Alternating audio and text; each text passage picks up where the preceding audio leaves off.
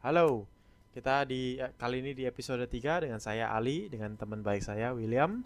Hari ini kita akan bicara sesuatu yang populer banget di net netizen ya, yaitu film Foxtrot 6 yang lagi tayang di teater-teaternya kita.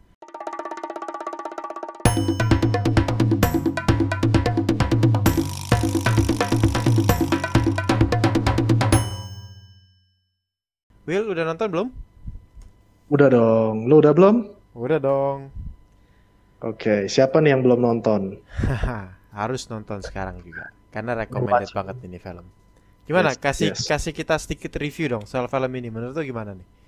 Oke, menurut gue this is simply one of the best action movie yang pernah dibuat oleh anak bangsa. Eh, actionnya bagus, tapi yang lebih kuat dari film ini adalah sebetulnya storyline-nya atau plotnya. Kalau biasanya kita memang kita udah punya film action yang bagus ya, contohnya seperti The Raid. Eh, fight fight scene-nya juga keren banget. Eh, cuman yang ini itu eh, film Foxtrot 6 ditambah dengan plot dan storyline yang kuat sehingga seperti puzzle, satu puzzle yang dipasang-pasang dan menjadi satu piece of art yang sangat magnificent menurut gua. Hmm. Menurut lu gimana, Bro? Menurut gua ini film punya potensial yang luar biasa banget. Cuman sayangnya nggak live up to the potential. Seperti gini, film ini bagus. Gua kasih angka 7 untuk standar Hollywood ya, bukan standar Indonesia loh. Standar Hollywood itu angka 7. Cuman ini Hmm. film punya potensi untuk jadi 8 setengah. Ini punya film yang punya potensi untuk bahkan mengungguli The Raid menurut gua gitu. Sayangnya dia nggak nyampe, dia sedikit di bawah The Raid. Jadi kalau The Raid misalnya katakan 8, dia 7 doang. Wait a minute. Kalau The Raid kan secara action bagus, tapi secara plot kan agak tipis. Iya, makanya The Raid itu cuma this 8. Oke. Avatar Iya. berapa, Bro? Avatar, Avatar 8 sih. Saya nggak terlalu. 8 juga. Iya, saya bukan penggemar berat Avatar saya sayang. Oke. Oke, yang bagus apa menurut lu, Bro? em, secara seni ini film karena dia action film, so the first dari first thing yang gua akan judge adalah soal actionnya. Jadi actionnya itu 50-50 menurut gua. Ada 50% yang keren banget, yang dia punya pace-nya bagus, dia punya seninya bagus, ya kan? Cuma ada juga 50% lagi yang menurut gua agak cringy. Ya ada beberapa Contoh? scenes yang agak lebay. Jadi kayak satu ada rame-rame gitu orang pakai senapan mesin terus diku Mhm. dikeroyok oleh orang bawa golok dan orang bawa golok menang. itu aneh menurut gua. Itu aneh gitu kan. Maybe luck? No, there's no such thing. Maksudnya dari dari dari dari susunannya lu lihat dah itu itu itu aneh banget. Gua nggak mau spoiler terlalu banyak, tapi itu aneh banget. Nah, Oke. nah, jadi ada beberapa sih yang menurut gua agak kurang. Tapi yang lain-lainnya bagus, ya kan? Ada beberapa scene tuh bener bagus banget dan recommended banget. Nah, soal acting gimana? Soal actingnya juga lumayan bagus. Kalau menurut kalau menurut gua, Bro, Hmm? ada satu yang agak aneh sih. Posisi tubuhnya itu pada saat scene-scene tertentu itu seperti nggak natural. Di saat dia ada satu karakter lah, dia dia mau jatuh, kemudian belakangnya CGI, tapi dia seperti nggak bergelantungan kayak berdiri di, di- berdiri di platform. Menurut Ya. gua. Nah, it, soal scene yang lu bicara tadi itu, you know what? Gua nggak notice itu. Kenapa gua nggak notice itu? Karena CGI apinya yang di belakang itu menurut gua terlalu lebay. Jadi itu distracting banget sama gua. Itu ngakak. Oh. Bener-bener gua retaileri ngakak di situ. Menurut gua, Oke. gua bilang sama gua bilang sama teman gua yang lagi nonton di sebelah belakang, gua bilang gila apinya itu lebay banget. Oh, Oke, oke. ya. Tapi di scene yang itu gue fokus ke karakternya, ke karakter. Dia seperti angle tubuhnya itu nggak natural gitu Ya. untuk orang yang untuk orang yang mau jatuh ya. Ya itu gue notice saat saat lu ngomong sekarang gue baru notice. Atau nonton gue notice apinya menurut gue secara seni itu kurang. Tapi menurut gue untuk action oke kok. Kalau gue mau kasih skor, I'll, I'd give maybe 7.5 to 8 dari 10 Ya, buat actionnya. I mean tentu aja lu nggak bisa compare dengan The Raid karena The Raid lebih gory menurut gue. hmm. tapi Ya, ini tapi ini cukup untuk- bagus kok. Gue setuju. Ini actionnya Ya. bagus. Ah. Iya iya. Tapi ya tentu saja yang bagian-bagian yang kurang bagusnya kita ya tutup sebelah mata lah. Semua film begitu kan, nggak semua film yang ada hal yang Yes. sempurna. Iya. Yes. Dan biasanya kan film action, actionnya bagus banget, plotnya lemah banget. Betul. Iya kan? Tapi ini kan bisa balance semuanya dikemas dalam satu bentuk yang sangat bagus menurut gua. Flow-nya juga enak. Gitu. Ya. Dan percaya nggak percaya, beberapa Hmm. kritikus Hollywood nih udah bilang kalau lu mau melihat perkembangan film action, lihat di Aha. Indonesia. Karena Oh. banyak banyak yang yakin banget kalau Indonesia itu the future of action movie. Hmm, kenapa tuh bro? Nah, menurut gua, gue yakin banget itu karena di style. Mhm. Ya, jadi Style stylenya.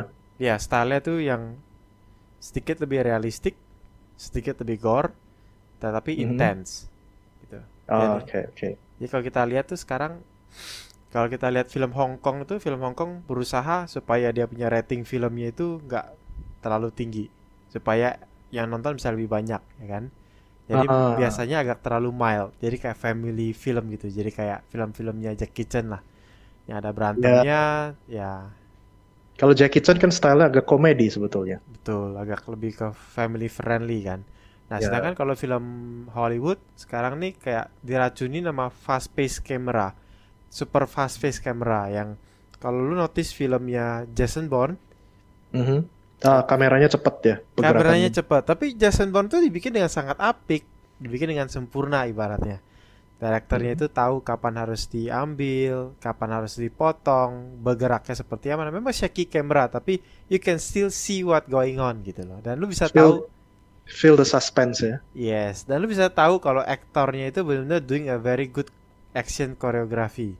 Jadi bukan yang bukannya dipakai untuk nutupi kekurangan, tetapi untuk Mhm. melengkapi kelebihan. Nah, yang jadi masalah adalah begitu banyak film action yang lain yang karena mau jualan si aktornya punya muka atau punya nama besar, ini akhirnya dipakai untuk menutupi kekurangan. Jadi kayak disengaja dibikin shaky-shaky, potong-potong, biar nggak kelihatan kalau actionnya jelek gitu loh. Oh oke. Nah, jadi kalau di kalau kita lihat dengan action movie yang di Indonesia sekarang tuh beda banget. Kameranya itu kamera yang agak jauh, ya kan? Jadi bisa Hmm. kelihatan semua pergerakannya dengan baik dan dia punya orang-orang yang dipilihnya memang sudah dilatih dengan baik untuk untuk bergerak Hmm. dengan baik, ya kan? Nah, lalu dia gore saat dia perlu gore, ya kan? Mhm. Dan dia punya pace itu intense, benar-benar intense, baik musiknya, baik baik apa namanya pergerakan koreografinya itu semuanya oke banget. Oke, menurut lu ya bro, untuk tingkat realistik realistisnya, ini film gimana menurut lu? Dari segi mana nih? Action apa plot? Untuk dari action, action dulu. Nanti di bagian kedua kita baru ngomongin tentang plot. Action realistisnya kurang. Filmnya agak kurang. Kurang. Kurang. Ada satu sih menurut gua agak kurang. Eh, ada karakter yang delivering a death blow to the opponent. Tapi sepertinya pisaunya itu kurang dalam nancapnya. Gue notice itu ada ada ada terjadi di satu scene. ya. Tapi ya ya dan film Tapi ya kadang-kadang terlalu rainbow juga. Ya bisa kan? diterima sih masih. Beberapa beberapa scene tuh menurut gua terlalu rainbow. Kayak satu orang bisa ngadapin banyak orang dengan senjata yang lagi dia apa ditujukan kepada dia gitu. Itu kan biar dapat dramatic effect-nya. Iya, tapi terlalu lebay. Oh. Bahkan the, the Raid nggak nggak seperti itu. Kalau lo perhatiin the Raid itu lebih lebih masuk akal ya. Kalau Mhm. tangan kosong tangan tangan kosong atau pisau dengan tangan kosong itu lebih bisa diatur gimana caranya supaya lebih masuk akal. Kalau senapan mesin di ruangan terbuka tuh agak sulit. Ah, itu mungkin juga ada faktor background dari aktor and actresses-nya. Kalau kalau The Raid kan timnya memang martial artist semua kan, kebanyakan. Hmm, Nah, mungkin mungkin ya, mungkin ada faktor dari itunya juga. Oke. Nah, you think? sebelum kita ngomongin yang lain ada satu hal yang sebenarnya paling mengganjal buat gua. Go ahead. semua pembicaraan dalam bahasa Inggris. the whole conversation in the whole movie is in English. It is damn weird to me. Really, Oke. really weird. Karena gini, I mean, kita tahu lah ya seberapa jago orang Indonesia berbahasa Inggris. Kalau aktor-aktor utamanya bahasa Inggris Not bad actually. is quite Hah? okay gitu loh maksud gua. Oke lah aktor-aktor utamanya pakai bahasa Inggris gitu kan. Tapi kalau bahkan orang-orang protes di jalan ngomong bahasa Inggris aneh banget.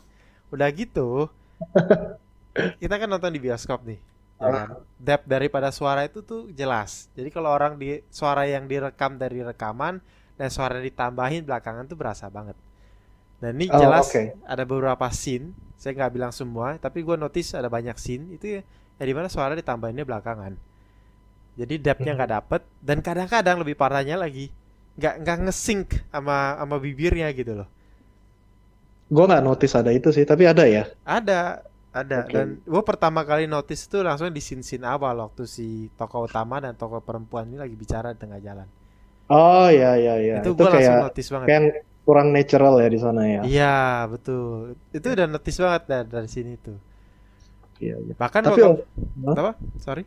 ya go ahead go ahead. Iya, bahkan kalau kita nonton film tak Jepang, film Meksiko, kalau di dubbing tuh aneh. Ya nggak sih? Gua nggak suka. Yes. Natural aja orang Jepang ngomong bahasa Jepang kecuali memang tokoh utama mungkin dia ada backstory-nya dia memang Western educated or whatever, oke it's fine gitu. Iya iya. Iya, memang kayak film kungfu kalau di Hong Kong mereka harusnya berbicara dalam bahasa Cantonese kemudian didubbing menjadi bahasa Mandarin agak aneh sih. Exactly. Bahkan kalau kita lihat ya film film kayak apa namanya? Film fantasy kayak siapa namanya? Ah, Game of Thrones. Itu lucu. Jadi seharusnya di dalam cerita kan sebetulnya mereka bicara dalam bahasa mereka masing-masing kan. Dothraki lah, apalah gitu kan. Tapi Yes. mereka kan demi kenyamanan penonton dan para aktornya juga mereka bicara pakai bahasa Inggris. Cuma Yes. kadang-kadang itu sebagai bumbu. Jadi disengaja di bagian-bagian tertentu mereka bicara dalam bahasa Dothraki Mhm. atau bicara dalam bahasa apa y- salah satu race di sana lah gitu. Jadi itu tuh sebagai bumbu yang bagus gitu Ya, ya. ya kan ya kenapa enggak gitu ada dual language di film ini gitu kan Baik. Jadi main language pakai bahasa Indonesia di scene-scene tertentu bisa masukin Inggris nggak apa-apa ya? atau sebaliknya Ya. ya kan Ya, ya. Sure.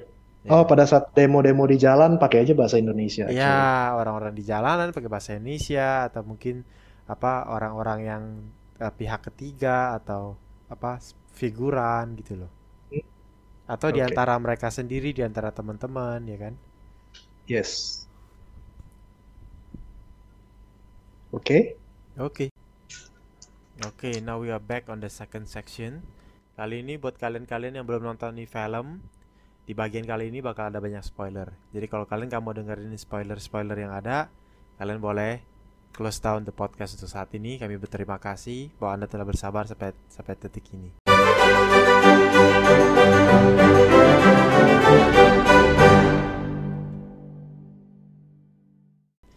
Oke Will, kita sekarang mau bahas nih soal plot daripada cerita film ini. Menurut Yes. Bro, bagian yang paling penting dari plot ini apa? Maksudnya paling menarik, yang bikin plotnya paling menarik ini apa nih? Dibandingkan film-film Indonesia yang lain.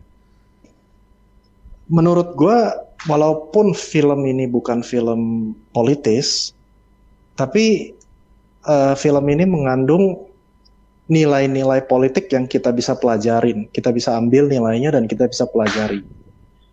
Eh, sebagai contoh, kalau kita lihat jenis pemerintahan yang ada di dalam Foxtrot Six ini, memang nggak disej- memang nggak dijelaskan secara rinci, tapi kira-kira kita bisa tebak lah. Nah, yang pasti itu adalah authoritarian. Eh, segelintir orang, eh, the four horsemen ya di dalam film ini si presidennya, generalnya, eh, pengusahanya, sama satu lagi apa ya saya lupa. Ya pokoknya berempat ini mereka seperti menguasai seluruh negara gitu. Jadi segelintir media ya satu lagi. Oh, penguasa media ya. Jadi segelintir empat orang menguasai aspek segala kehidupan yang ada di dalam masyarakatnya.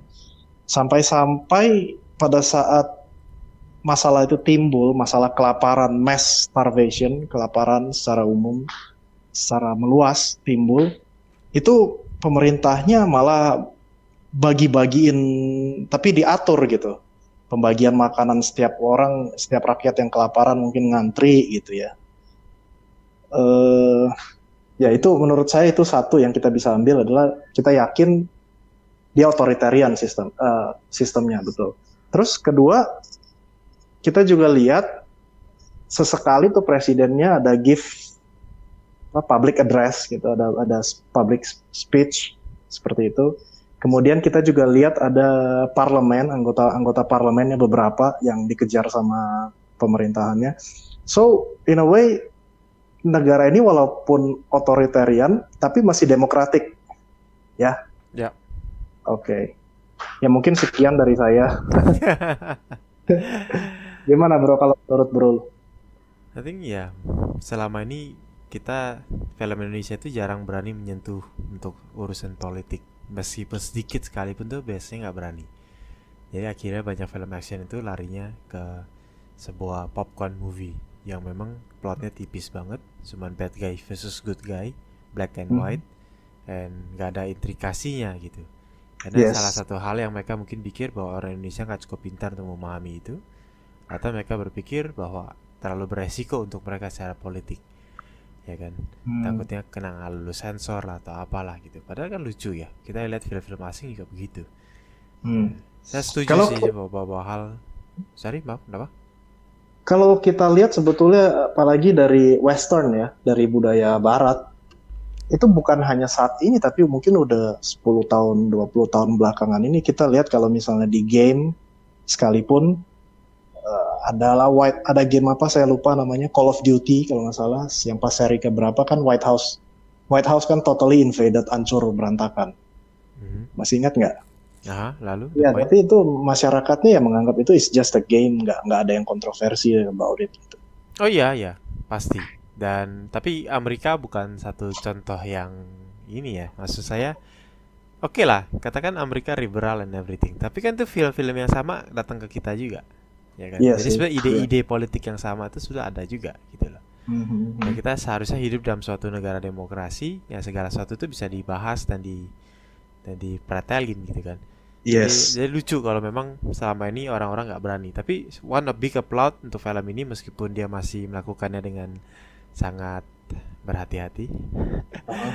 Mereka sudah mulai berani memasukkan intrik-intrik yang politik yang lebih dalam ke dalam sebuah film. Iya, yeah, iya. Yeah. Yeah.